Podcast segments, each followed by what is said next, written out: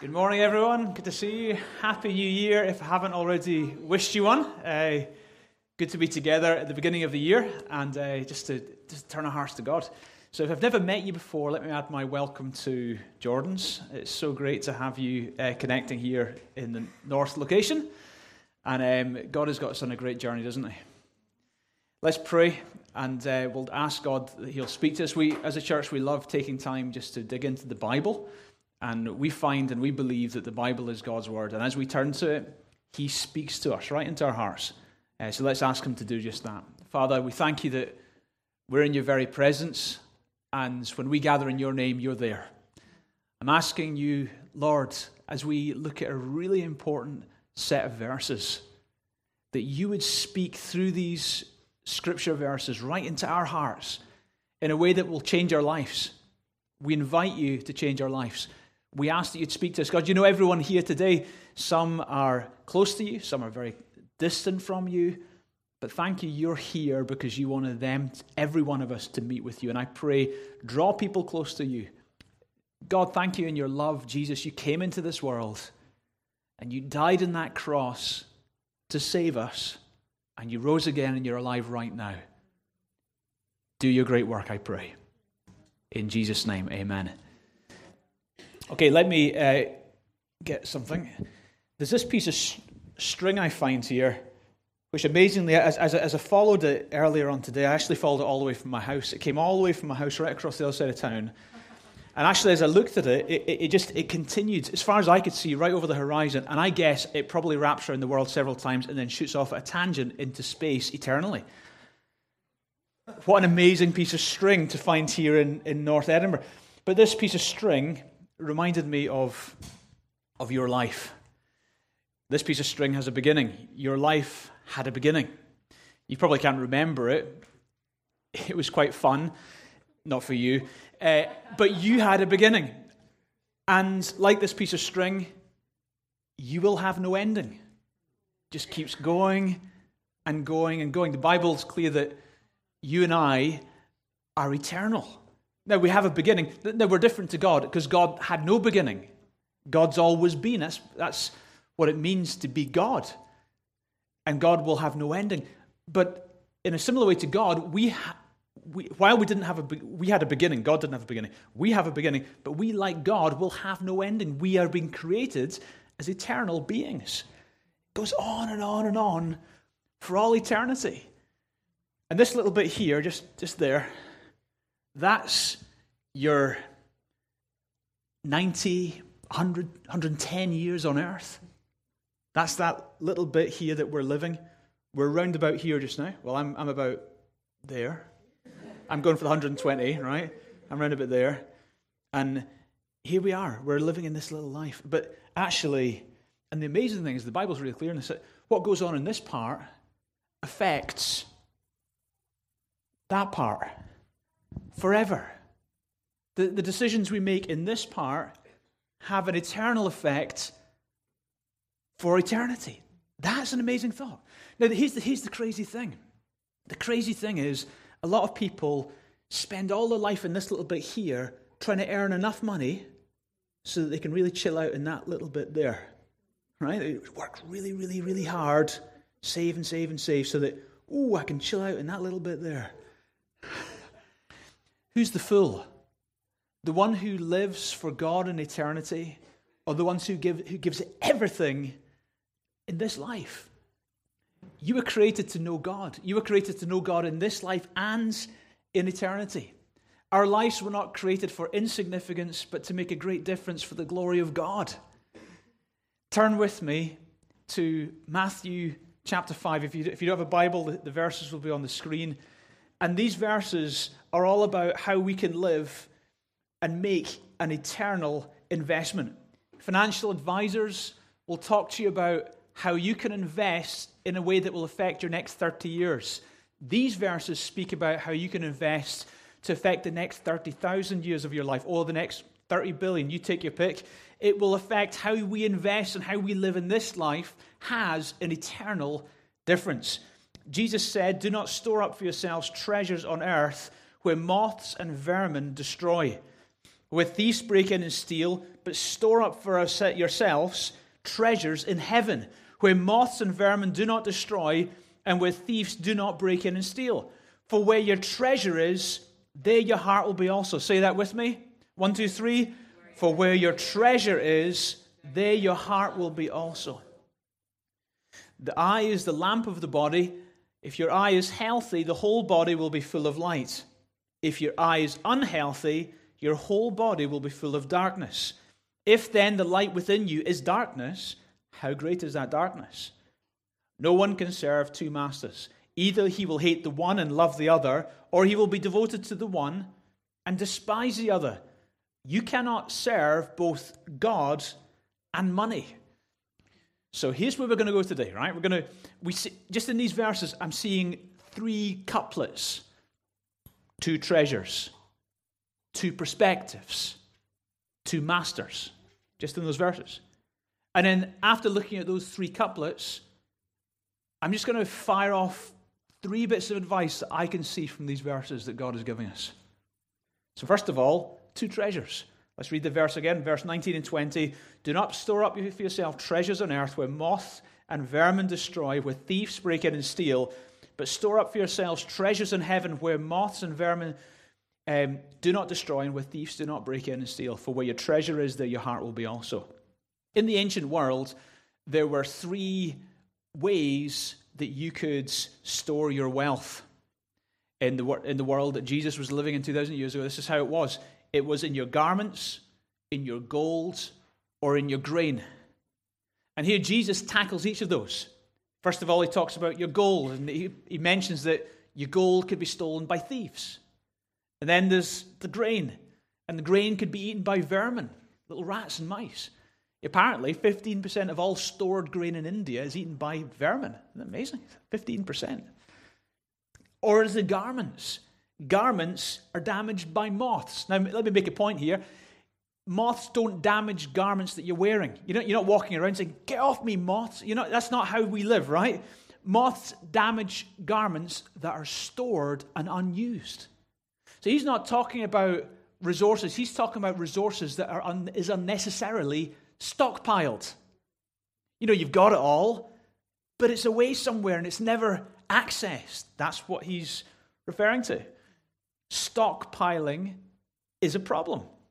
What's the problem with stockpiling? Well, I guess on the surface, it puts resources into neutral. Resources that could make a difference are not making a difference. On the surface, that's a reason why stockpiling is a negative. But you know what I think the ultimate problem, the real problem that God has with stockpiling, isn't that your resources are a negative. It's that your soul isn't trusting God. That's, I think, God's biggest issue with us stockpiling and hoarding wealth. I don't know if any of you remember the, the Hatton Garden safe deposit burglary. It was in 2015. And a whole I mean, it was, it, apparently it, it was called the largest burglary in English legal history. 200 million pounds worth of stuff was stolen from people's stored away stuff. And, it, you know, anything from watches right through to expensive jewelry, through to wads of cash, all sorts of stuff was stolen. And it was it, the crazy thing about it, and you'll remember this from the news, is that four gentlemen were arrested for the, for the thieves, for the thievery, and it was they were 50 years old, 67 years old, 74 years old, and 76 years old. You know, just, just shows you're never too young. That's maybe the wrong message. But, but the, the, these, these old guys uh, did the, the, the biggest robbery in English legal history. Incredible. But one, but you know, the, the tragedy of it was that many of the people, many of the people, did not have any insurance on their belongings. And the reason they didn't have any insurance on their belongings, and I quote one of one guy who lost forty to fifty thousand pounds worth of stuff in his safe deposit box. He lost that much, and this is what he said. He said he didn't have it insured because on their website it said that Hatton Garden was the safest place to keep your money. Ashley went on the website again, and it still says that. I think, I think they've got to review their marketing or, or something, but uh, it really probably isn't. You can't really claim that anymore. But this guy and, and many others didn't have any insurance on their belongings because it was the safest place on earth to leave your money. Well, Jesus is saying actually there is a safer place. The, the safest investment you can make with your resources is in heaven. That's an amazing statement to make. That's a revolutionary statement to make 2,000 years ago when he said it, and it's a revolutionary statement to make 2,000 years later in materialistic, wealthy Edinburgh. That's a controversial and yet very true thing to say. Now, atheists would sneer at this because for atheists, this world, this little bit, is all there is. You know, when you die, you just cease to exist. That's what atheists would say. In fact, Karl Marx, uh, the philosopher, he said that religion is the opium of the people. And what he means by that is that religion kind of makes you not face the realities of this world with this pipe dream that there's some sort of you know, happily ever after that you're eventually going to get to, and that gets, kind of gets you through the hard times in life. It stops you facing the realities of life. And Karl Marx is very cynical about religion, and he says, "Oh, religion, that's just your. It's just like it kind of comforts you. It's this comfort about heaven, but it isn't a real comfort. It just gets you through the hard things of this life. And actually, the reality is, and C.S. Lewis made this point. And I love this quote. C.S. Lewis said, "It is those who have thought most about the next world that have done most in this one." In other words, it's not an unreality to understand that actually our lives on this earth are short and eternity is worth investing in. Jesus wasn't promoting unreality. He wasn't helping people to have some form of escapism that would make you no earthly good. But C.S. Lewis was absolutely right that people who have thought most about eternity have actually lived to the max in this part, have made more of a difference in that. You look at history. Those who have thought about eternity and God and faith are the ones who are shaping this world more than anyone else positively on planet Earth. Faith, God, the hope of eternity, motivates us to live bigger, more awesome lives in this time we're here than anything else. The Bible does talk about eternity, and it says that eternity could be a lost eternity for you, or it could be an eternity with God. The Bible's very clear on that. There is a heaven, but there also is hell, which is an eternal existence without God. And the reality is, if you live in this life, if you live in this life with God, you will die with God and you will live for eternity with God. If you live in this life without God, you will die without God and you will live eternally, exist eternally without God. And, you know, if you go on the streets and said, Are you going to heaven? Everyone would say, well, if there is one, of course I'm going. I'm not a bad person. That's what they would say. And yet they spend their lives totally disinterested in God. That's weird, because I thought heaven was all about God. And yet in this life, you've just proven it by choice, you've chosen in this life to completely ignore your Creator. And then why do you expect in eternity that, oh, I'll be so in love with Him and I'll be with Him? No, you've chosen, you made a choice. You've chosen not to have God in your life in this life. So your choice will define and will perpetuate your eternity. Live with God, you will die with God, and you'll live forever with God. Live without God, you will die without God, and you will live forever without God. But God, in His love, didn't want that to happen, and that's why Jesus Christ came into this world. God took a step towards us. Jesus died on the cross, paid the price for all our waywardness, for all our sin. He died in your place, and when you trust in Him, the Bible says He literally he died in your place. He literally, I guess you could say, he was willing to go through hell for you because he was unwilling to go to heaven without you. Jesus died in your place. He took your hell. He took, died your death. He lived a life you couldn't live. And he died the death that you should have died so that you, could, by trusting in Jesus, can have a new life and an eternal life with him. Trust in Jesus today if you haven't already done that. Make that decision. Put your trust in Jesus Christ. So Jesus says, live in such a way that God has got your heart. Live in such a way that your life is making a difference in eternity. Use your money in such a way that your life makes a difference eternally. So, where your treasure is, there your heart will be also. Question what has your heart? What's captivated your heart more than anything else? What do you spend your time dwelling on or contemplating or mulling over more than anything else? What draws you and fills your heart? You know, if, if God's got your heart, how should you live? I'm going to turn to a verse in a moment, but let me just ask a question first of all. Are, are you rich today? You know, if, if I was to go around and ask each one of you who considers themselves wealthy, financially wealthy, my guess is probably not many of us would say yes, but let me ask you a different question. If you have money in the bank and in your wallet and you've got some spare change, then according to the facts, you are part of the top eight wealthiest on planet Earth. Just by having money in the bank, some in a wallet, and a little bit of spare change, you are part of the top eight wealthiest, 8% wealthiest. You know that almost half the world's population lives on less than two pounds a day. Okay, so now if I was to go around and ask each one of us, including myself, are we wealthy? Are we the rich? My guess is, in the light of the bigger picture, I think kind of yes. So, therefore, I have a verse for rich people. Paul wrote to a young pastor, Timothy, and he, he told him to actually teach wealthy people about how to use their money.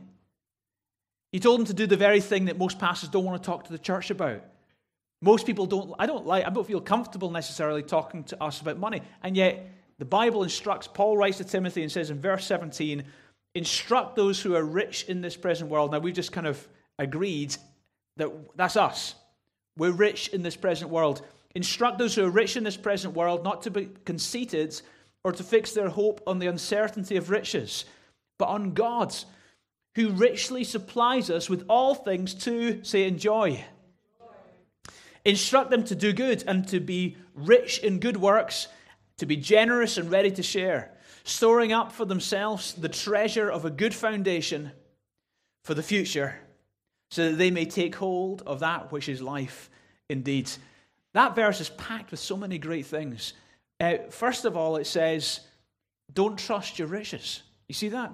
It says, Instruct those who are rich in this world not to uh, be conceited, you know, kind of, oh, I'm quite pleased with yourself, or to fix their hope on the uncertainty of riches. Okay, sure, you've got money in the bank.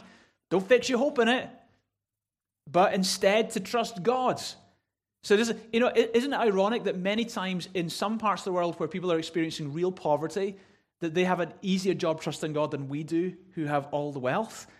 And that shouldn't be. So, rich people here in North Edinburgh, I urge you, even though we are the rich as far as the world is concerned, do not place your trust on the check that comes in every month. Don't place your trust on the inheritance that's due you. Don't place your trust on any money or savings you have in the bank. Place your trust in God. Only trusting God will give you a firm foundation. And secondly, it says God gives you to enjoy. Do you see that in the verses? You see, this is where many Christians have got it wrong. They view riches as a negative thing. Now, I agree, riches can be used in a negative way, and equally, riches can be used in a positive way. But what they fail to realize is the Bible says God gave you riches for the purpose of, firstly, your enjoyment. So, therefore, it would be wrong for you to feel guilty about enjoying your money. That's wrong. Some people are so religious and they think that, oh man, they, they, they think that they can't enjoy their money, so they don't enjoy a holiday. Or you can have a nice car. You can enjoy wearing clothes. Nice wearing clothes is a good thing. enjoy wearing clothes. That's great advice. You can enjoy wearing nice clothes. You can go on a holiday. You can have hobbies. You can go to the cinema. You shouldn't feel guilty about going on a holiday. That's warped. That's really weird. God gave you stuff to enjoy. He has no problem with you. And you know, don't don't think like and and then you can have hobbies. You can go places. You can have a nice house. No problem. Enjoy your money. That's part of why God gave it to you. Enjoying your money is you before God being a good steward. It's part of your worship. You go out and you say, God, I'm going to have a great time today fishing. Or I'm going to, that's what I would say. I'm going to go and watch this movie, God. I'm going to thank you for the joy that we can watch this creativity. And oh, I'm going to enjoy this nice meal out with some friends. And you go out to a restaurant. No problem. Don't feel at all guilty. Enjoy it. God gives you money to enjoy. Um, but it goes further. My wife, this morning, she's in the Gorgie location. She's uh, on minis group. She's with the little kids. She's teaching them. And she was telling me the other day, though, that one of the kids in the kids' church came to her and showed her this picture that he'd done. And he says, Do you like my picture? And she said, Wow, Michael, I love your picture. And he says, No, do you like my picture? And she said, Yeah, I love your picture. He says, No. He said, My mummy taught me that you like things, you love people. Little guru? Wow. And I just said, You're right. You're absolutely right. That was good advice. We have a little Solomon full of wisdom in our kids' church in Gorgie. Little Michael. Amazing. You like things, you love people. So, yeah, enjoy things. Yeah, enjoy the good things of this life. No problem. Don't feel at all guilty for it. But you love people. And so does God. And part of the reason God has given you resources, partly to enjoy it, but also partly to share it. Say, share. And look, look what it says in the verses instruct those to, to do goods, to be rich in good works, and to be generous and ready to share. So God gives you to enjoy, yes, but rich people, God has given us our wealth also to share. It's like an apple. The bit on the outside, you enjoy that. And the bit on the inside, unless you're a weirdo, eh, who knows those people who eat the whole apple and are left with one stalk? Right, that's weird. What's growing in your tummy? I have no idea, right? But you, you, normal people eat the outside of the apple, and then what do they do with the inside? Well, that's for sowing, right? So that more apples can grow. So, so it is with our finances. There is a bit of your finances that God gives you to enjoy, but part of being a good steward of your money is, is a chunk of your finances that God has given you and me to share. And part of our joy before God is doing that. So, there are two treasuries. Secondly, there are two perspectives. Let's read the verses again. Verse 22. The eye is the lamp of the body, and if your eyes are healthy, your whole body will be full of light. But if your eyes are unhealthy, your whole body will be full of darkness. If then the light within you is darkness, how great is that darkness? Jesus here talks about if your eye is unhealthy, New American Standard Translation translates it this way it says, if your eye is bad. Now, in Jewish culture, they had this phrase of the evil eye. And the evil eye in Jewish culture, which the people at Jesus' time would have understood, that was referring to people who are covetous of other people and what they have envious of other people's lives, and also wishing harm on others who have more than you. And Jesus is saying that you shouldn't have that evil eye. Don't have that outlook towards other people that is covetous, envious, or wishing anyone any harm. Instead, Jesus is talking about having a healthy eye. And I believe he is referring very clearly to having a vision to bless other people, to be generous, to wish the best for people and to love humanity, not just in, in well wishing, but in the way you treat them and the way you live. So incredibly important. There was a mother who was preparing pancakes for her two sons uh, Kevin, who was five, and Ryan, who was three. And the two sons were arguing and arguing and arguing over who was going to get the first pancake. The mother figured this was an opportunity to teach them a spiritual lesson. So she said to Kevin and Ryan, Okay, guys, listen. Imagine Jesus was here. Would Jesus take the first pancake, or would he allow his brother to take his first pancake? And at that point, Kevin, the oldest, turned to Ryan and says, Okay, Ryan, you go, Jesus. Being generous spirited, loving other people is exactly what God has called us to be. In fact, I'd dare go as far to say is that you're really going to enjoy life if you can not live for you, but live for others. I remember when I was 15 years old, uh, six years ago now, and I was just a Christian. I'd just become a Christian. And I was in city centre Glasgow with my mate. And we were just hanging out, just, just me and my mate were just hanging out in town, just going looking at some shops, going some places. And uh, as we, we went to this part of the town, there was this homeless guy in a wheelchair. And he really reeked, he reeked of urine. He'd, he'd obviously wet himself. He, he absolutely stank. And he was asking for money. And my friend, who had also just become a Christian, my friend Brian, Brian said to the guy, Okay, listen, well, how about we take you for some lunch? And the guy said, That's great. To be honest, I was feeling embarrassed. I was thinking, I don't want to be seen with this guy. Because I thought maybe some of my friends from school will see me with this, hanging out with this guy. It's not cool.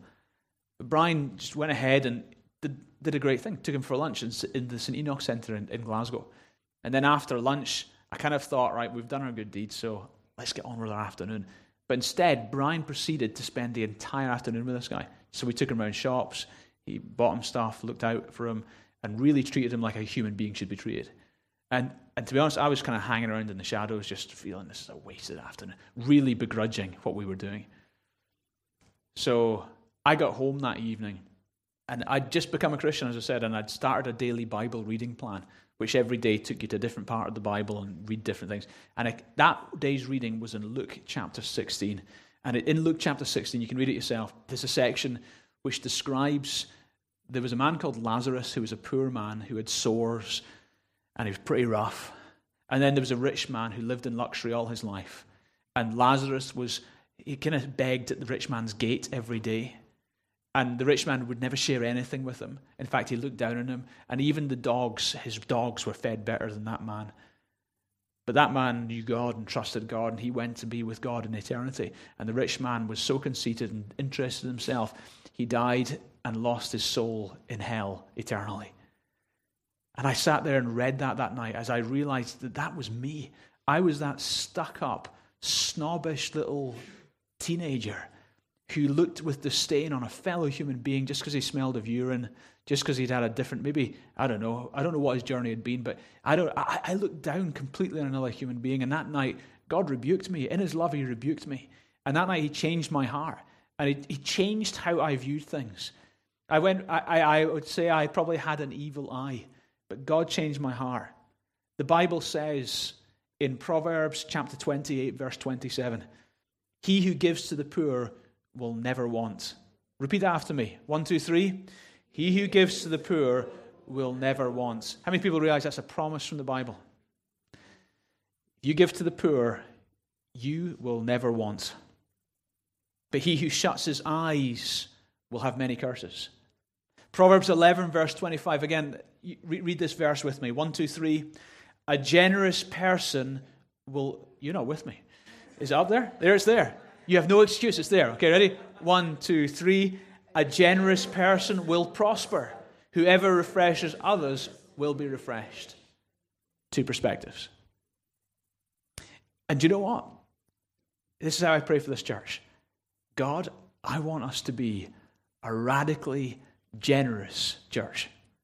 I want us to be radically generous in how we treat human beings, not just with our money, with the way we use our houses, the way we use our food, the way we use our time, the way we smile at people, the way we take an interest in other human beings. I want us to be a radically generous church, and we will be a prosperous church, a church that has no want, so that we can be radically generous again. I, honestly, I believe in biblical prosperity. And biblical prosperity isn't about amassing. And, but again, God has no problem with you having stuff, no problem at all. Biblical prosperity is way much more than amassing. It's beyond amassing. It's so that you may have an abundance, according to Corinthians, for every good work. God wants us to be blessed in order to be a blessing. Then there are two masters. It says in uh, the verses, verses, verse 24, Jesus said, No one can serve two masters. Either you will hate the one and love the other, or you will be devoted to one and despise the other. You cannot serve both God and money. In the New King James translation, it's translated slightly differently. It's translated, You cannot serve God and mammon. Mammon, it's an old word, but actually, the, the root Greek word used in the New Testament here is actually mammon.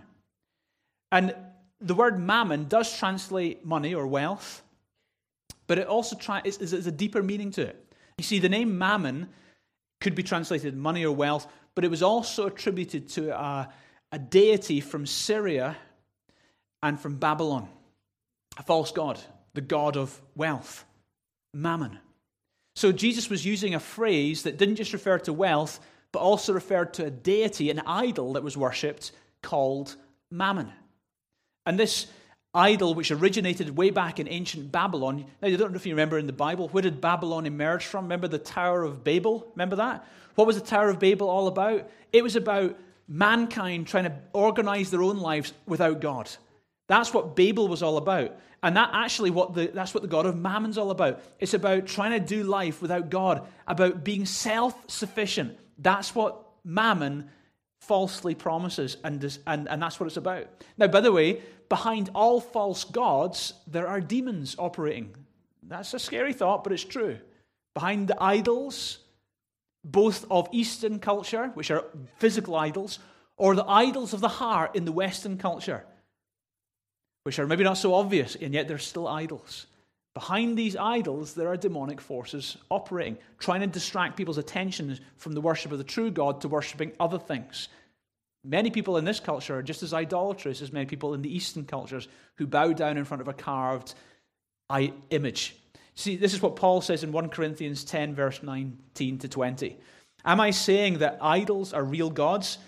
No, not at all. I'm saying that these sacrifices are offered to demons. Paul is saying that there are demons behind the idols that are there. Those deceptions that are taking your eyes off God are deliberately put there by demons. And people don't realize they're worshipping demons, they think they're worshipping deities, but actually behind them are deceptive demons.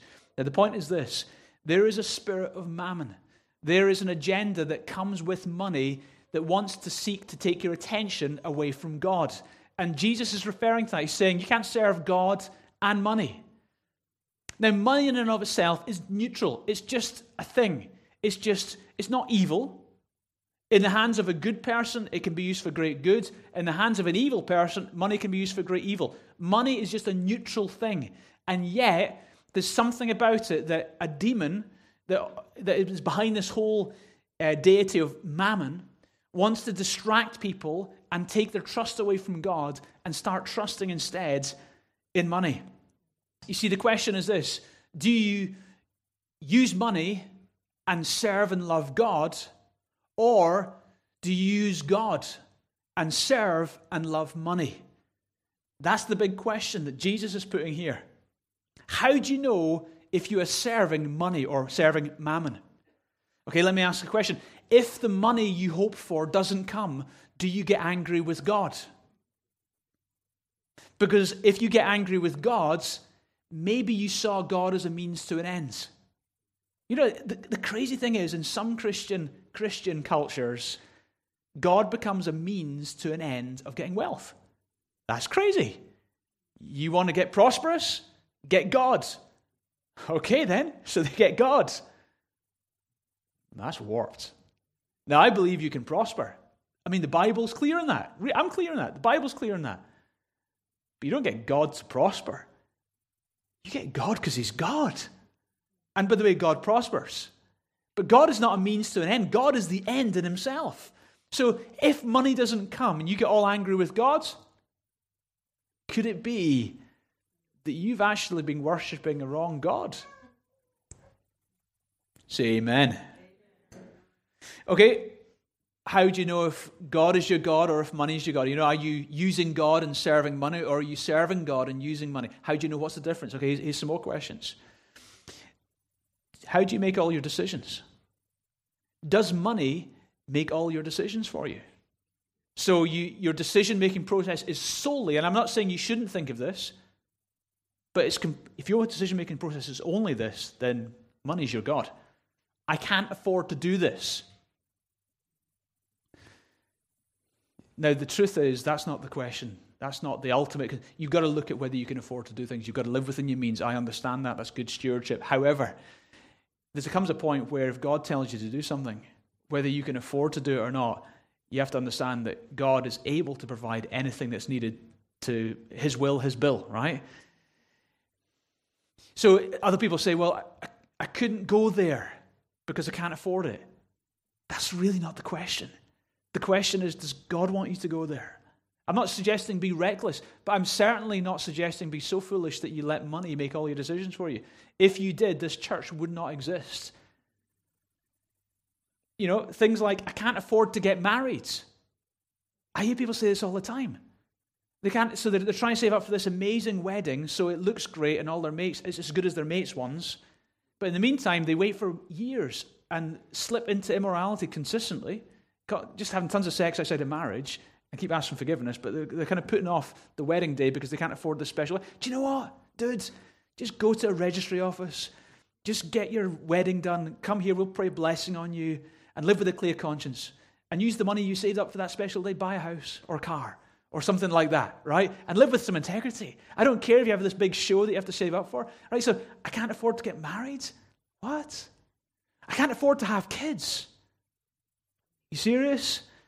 They are so cheap. Honestly, they are so cheap. Really, honestly, all you need is a little corner for them, and they are so cheap. Can't afford to have kids. People making all these decisions based purely on money. It's the craziest thing. And then you see people deciding to leave church. Like the last, last couple of years of their life, they've really grown in their faith. Honestly, they've just really connected with God. They've really grown in their faith. And then they make this random decision to leave church because a job was offered to them in London, which paid so much more than the job they were on in Edinburgh. Now, I'm not saying that God can't lead you to London. No problem, He can. If He leads you to London. But I'm certainly saying that money should not be your. If God wants you in London, great. And if you get paid more, all the better. But go if God's leading you, not because there's a better job on the offer. It's crazy. And so people give up like two years of real growth in their faith as they were part of an alive church to relocate somewhere else just because there's a better salary, and they've absolutely no idea if there's a good church in that area. Ah, you're nuts. That's crazy. That's letting money make a decision. And you say that God's your God. It sounds like money's your God. Money's making all your decisions for you. And here's the crazy thing mammon, money, offers you so many things that only God could give you. Things like security, sense of well being, true peace and joy. Money offers you all that, and yet it's a hollow promise. A sense of identity can't give you that. Mammon's spirit is actively trying to get people to, to depend on and seek after money instead of depending on and seeking after God. It says in 1 Timothy chapter 6 verse 10, the love of money is the root of all kinds of evil, and people who are eager for money have wandered from the faith. It doesn't say that money's evil. It says that when money captivates your heart and it becomes a love in your life, that's evil. That's warped. And if you actually analyze it, look at all around the world, the wars based on oil money, or the child soldiers based on diamonds money, or the oppression from the drug cartels based on drug money. All around the world, there are things going. You look at the slave trade way back in our terrible history, where precious people from Africa were stolen from their homes and sold. And you know, many of the, the, the illustrious buildings in the UK were built on the, the profits of the slave trade. Many of the town halls, some churches built on the profits of the slave trade. You know, the, some many stately homes around the UK. You know, Downton Abbey, that film down Downton Abbey, where it was filmed, that stately home was built from the profits of the slave trade. And that's, a, I mean, beautiful architecture, but what a terrible, terrible thing. So money became the driving force behind that terrible oppression of fellow human beings. Some of them whipped, some of them lynched, hanged, treated like animals. Horrendous in the name of money. The, the love of money becomes the root of all kinds of evil. How many times have you lost sleep over money? How many times have you had an argument with your spouse over money?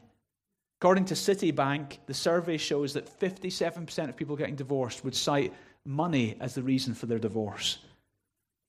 You see, if you make God your master and money your slave, that's true living. And actually, ironically, when you make God your master and money your slave, ironically, you get identity, you get security, you get the joy and the happiness that money promised but can't deliver on. You get it all in God. The false God can't give you that, the true God can. Ironically, when you make God your master and money your slave, you actually financially prosper. That's the irony. The very thing you didn't chase is the very thing you get because God can trust you with it because it doesn't have your heart. And He's trusting you because He sees you're like Him and you can, you'll give it away anyway and be a blessing. And you know, the crazy thing is that, and the most important thing is that when God's your master and money's your slave, you have an eternal inheritance. Your life isn't just about this life, your life is about eternal impact that just goes on and on and on. So, how can you make God your master and money your slave? Let me give you three principles in closing. Turn with me to Luke chapter 16, verses 6, 9 to 13. Jesus again uses that analogy of you cannot serve God and money. And listen to what he says. I tell you, use worldly wealth to gain friends for yourself, so that when it is gone, you will be welcomed into eternal dwellings. Whoever can be trusted with a very little can also be trusted with much. Whoever is dishonest with a very little will also be dishonest with much. If you who have not been trustworthy in handling worldly wealth, who will trust you with true riches? If you have not been trustworthy with someone else's property, who will give your own property to you? No one can serve two masters. Either you will hate the one or love the other, or be devoted to the one and despise the other. You cannot serve both God and money. And there are three principles here I want us to see. Number one, you and I are stewards. Say, I'm a steward. Verse 12 If you've been trustworthy with someone else's property, who will give you property of your own? God owns everything. We are just stewards of that which is another's. Um, the late Bishop Edwin Hughes preached a message one day about how we are stewards. And one of the guys in his congregation, who was very wealthy, took real issue with that point. And he asked Edwin Hughes to come out to his house later that week to discuss it. And so Edwin Hughes later that week went to visit this wealthy man, and, and he, he arrived at this huge estate. And the, he had, had lunch with them, and then they went for a walk around the gardens, saw the acres of lands. They saw the fountains and the, and the, the, the forests and all the, the ponds and all this incredible possession this man was looking after. And the guy turned to him after and said, Listen, last week you preached on how we are all stewards of that which is God's. You're not going to tell me that none of this belongs to me, are you? Are you going to tell me none of this belongs to me? And Edwin Hughes says, um, You know what? Ask me in a hundred years' time. because the reality is, in a hundred years' time, none of it will belong to you. You and I are stewards. Everything we've got is God's. We're not possessors, we're stewards. God is the possessor of heaven and earth. He is the owner, He is the creator. It's all His. We've just been entrusted with what's God's. Listen to what David the king says. David had many possessions. He said in 1 Chronicles 29 14, But who am I and who are my people that we should be able to give as generously as this? So they'd all given a huge offering. Everything comes from you, and we have given only what comes from your hands. In other words, God, when we gave to you, actually, you'd already given it to us in the first place. So we were just giving back to you. So, what does it mean to be a steward? And the Bible's packed with advice. Here's just some of it. I mean, I mean we're just going to skim the surface. What does it mean to be a steward? It means work hard. Proverbs chapter 10, verse 4. Lazy hands make for poverty, but diligent hands bring wealth. You want to prosper? You want to do well financially? You want to be a good steward? Go work hard. I'd love it to be that if, you know, in your, on your CV it says, uh, and by the way, I'm a Christian, I attend Destiny Church, the employees are instantly saying, got to employ them because they're real hard-working people. They're just go-getters. They're, they're great. They've got a great attitude towards their employers, towards their fellow colleagues. They enhance their environments. They're not looking for, you know, to, to take shortcuts. They, they, aren't the first ones to leave at the end of the day. They, they work hard. They've got a good balance as well. They're just hardworking people, great people, honest people. That's what I want the church to be like. Give me an amen. Okay, then they say, save money. That's good stewardship. Proverbs 21, verse 20. Where precious, there is precious possession and oil in the house of the wise who prepare for the future, but the short sighted and foolish man swallows it up and wastes it. Savings. Now, we said earlier that stockpiling was wrong. However, the Bible says on this occasion and on numerous other occasions in the, in the Bible that actually savings is right, is good. And what's the difference between savings? Well, savings is prudent, but stockpiling is an expression of unbelief. It's, it's, it is an expression of lack of faith.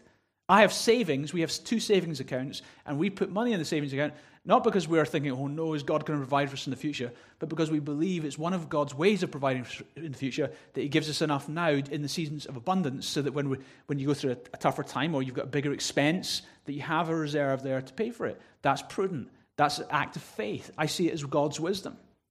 Okay, and then budget and plan. Proverbs 21, verse 5. Good planning and hard work lead to prosperity, but hasty shortcuts lead to poverty. Living debt free. It says in Proverbs 22, verse 7, the borrower is slave to the lender. Now, I understand there is debt and there is debt. A mortgage, for example, assuming you've bought properly, you can relinquish that debt in a moment. You sell the house and you pay the debt. It's a different type of debt. There are other types of debt, however, where what you owe and what you own, that which you own, is no longer worth the amount you owe. And that's not a good position to be in. It is better and more prudent before God to save, and when you have enough to buy the thing, then buy it. And until you can afford to buy it, then just do without it. That's better use of money. Provide for your family. 1 Timothy 5, verse 8. This is part of being good stewards. If anyone does not provide for his relatives, especially the members of his own household, he has denied the faith and he's worse than an unbeliever. Oh, wow, you gotta love the Bible. I mean, these verses are nuts. That's a hardcore Bible verse, yeah? And I have to tell you, precious brothers and sisters, you know? We are so awesomely blessed to be an international church. You folks from Africa and Asia, you lead the way in this. Give me a high five. You lead the way in this. You do. You look after your elderly. You provide for those who are, the, you, you know, you don't just palm them off, you look after them. You provide, you send money back to them. You love your family. That is a godly, godly thing. Keep doing that. Keep doing that.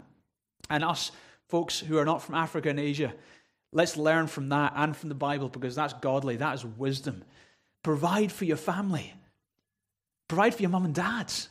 Provide for your siblings. Look out for people. Be generous. Let, let it start at home. That's what your Christianity should first be seen for the glory of God. Leave an inheritance. How about that? That's a scary thought. Man, I'm only 30. You're talking about leaving an inheritance?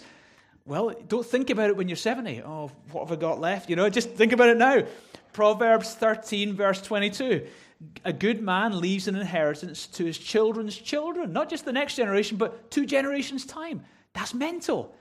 Did you know that being a good steward of God's money means that part of it is you've got wealth ready for the next generation.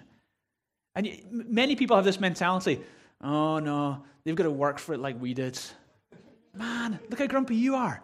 That's really not good. Give them a head start if you can. Give them a head start. Buy them their first house. Go for it, right? Give them a head start.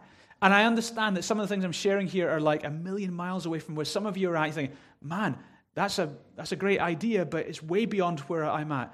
I'm just saying, how about we embrace some truths and could God make these things possible in a generation for the next year? Yes, He could. It's His word, He can do it. And then bring a tithe. Malachi 3, verse 10. Or for Marcello, who's from Italy, Malachi 3, verse 10. Bring the whole tithe into the storehouse, so that there may be food in my house Test me now in this, says the Lord of hosts, if I will not open for you the windows of heaven and pour out on you such a blessing until it overflows. I believe in the biblical principle of tithing. I believe in that, and I live that, and I've lived that since I became a Christian when I was 15. I've, I've been a tither. I give 10% of everything that comes in, whether it's uh, my salary or whether it's gifts that come in or Christmas money or whatever it is. Tithe goes to the Lord. Love that. Now, notice it says, just uh, let me identify this. We are talking about being stewards, and how does this link with stewardship? Well, listen to what it says. It doesn't say give the tithe, it says bring the tithe. Do you see that? Never once in the Bible does it refer to tithing as giving. Never once. Every other time it's referred to, it says bring the tithe, not give the tithe. Why would it use the word bring rather than give? And the answer is you can't give what's not yours. But you can bring back to God what is already His. So the tithe is the Lord's. It's not like, all right, God's given me 100% and I get to give Him 10. No, no. God's give, God, God owns everything. God get, lets you keep 90. The tenth is already His. Now, you can choose to spend it on yourself if you want, but it is His. And I believe in tithing. And, and it says, tithe, bring the storehouse, tithe into the storehouse. Every other time tithe is mentioned, it's referring to the house of God. That there may be food in my house, the resource may go further.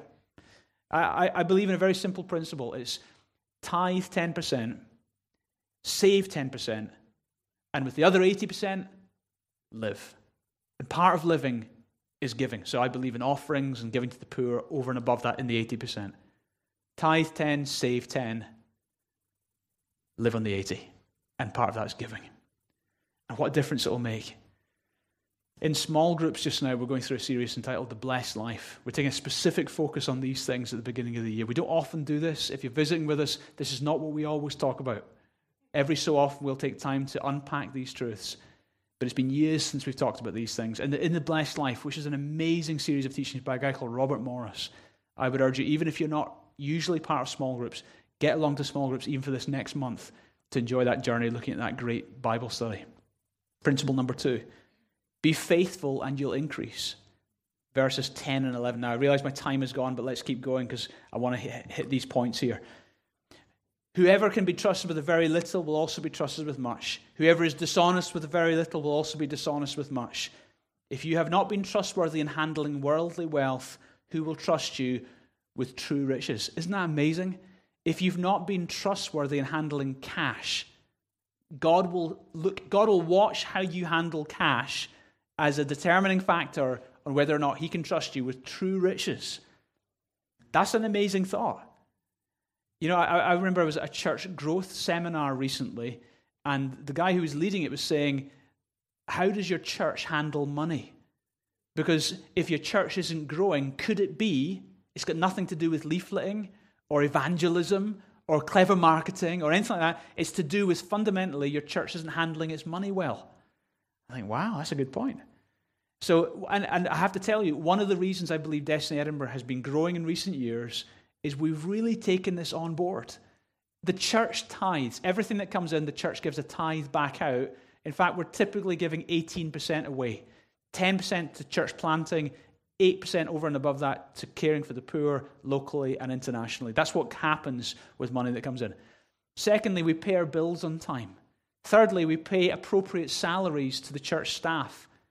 Just to be clear, I don't set my salary.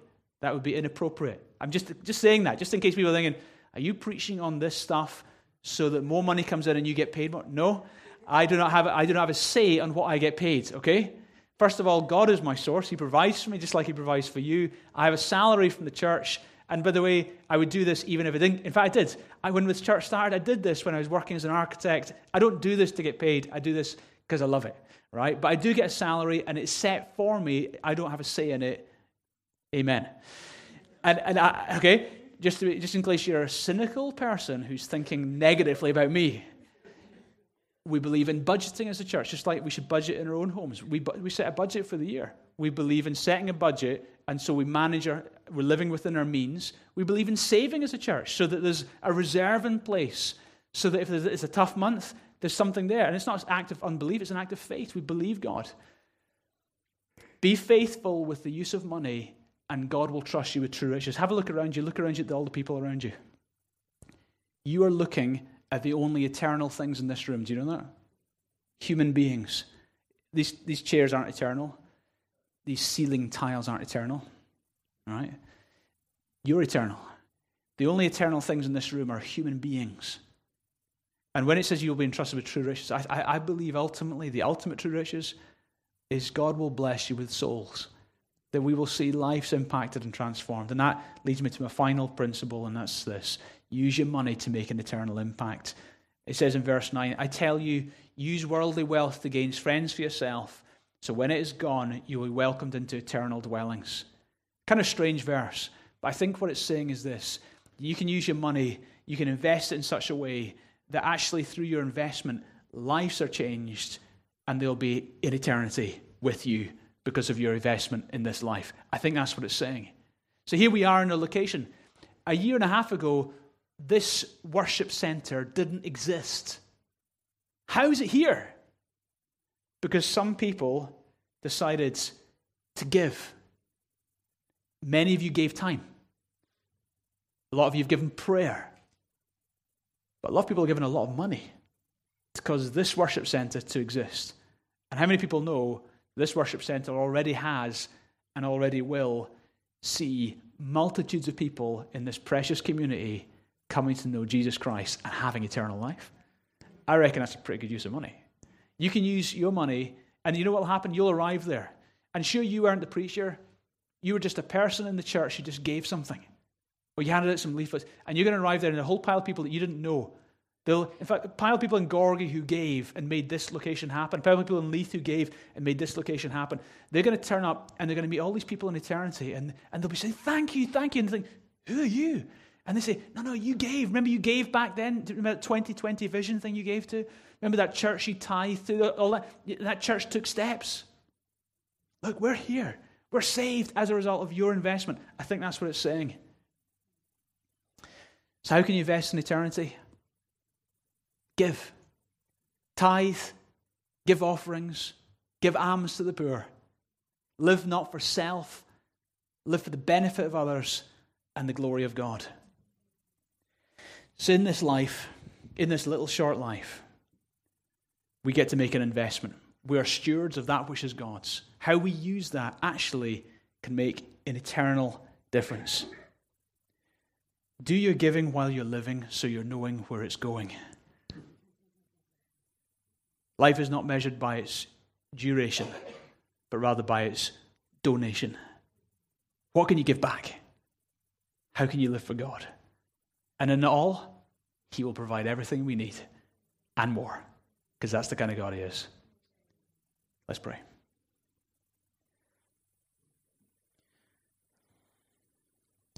Father, thank you so much for your love for each and every person here today. God, thank you that you're a generous, loving God.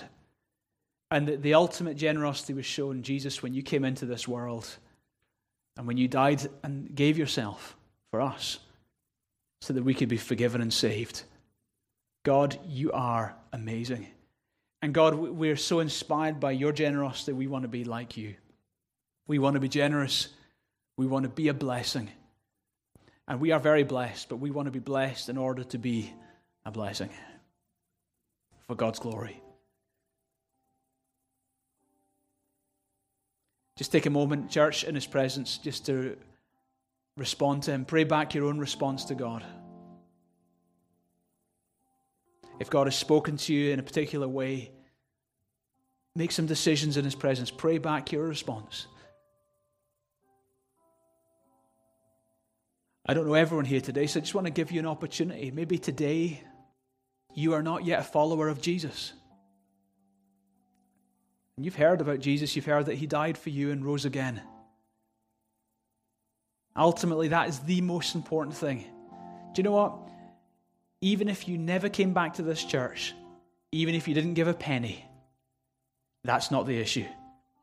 I would be thrilled today to introduce you to God. So God asks you today, will you come to Him? Will you put your trust in Him? Stop trusting in this life or in wealth. Stop trusting in your own self sufficiency. Trust in God, who came into this world to die to save you, and He's alive. Trust Him today. If that's you today, then let me help you connect with God. Very simply, I'll lead you in a prayer. You pray this prayer with me under your breath. Repeat after me. Pray, Dear Lord God, Thank you for your incredible love for me. Jesus, thank you that you died for me on the cross and rose again. Today, I put my trust in you. I ask for you to forgive me and cleanse me from all my sin. And you give me a whole new life on the inside. Jesus, be my master, be my Lord. Take first place in my heart and life. Thank you for hearing my prayer and accepting me as your child.